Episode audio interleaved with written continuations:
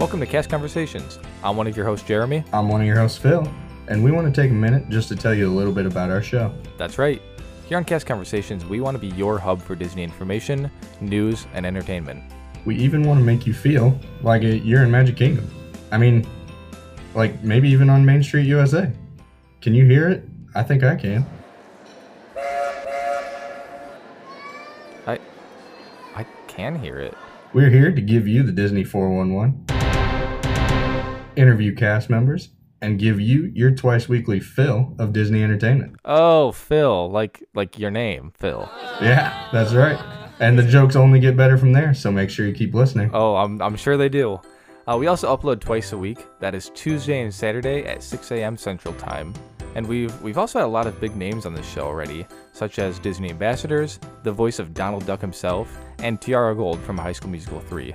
Well, with that, we hope you guys all enjoy the show and have a magical day.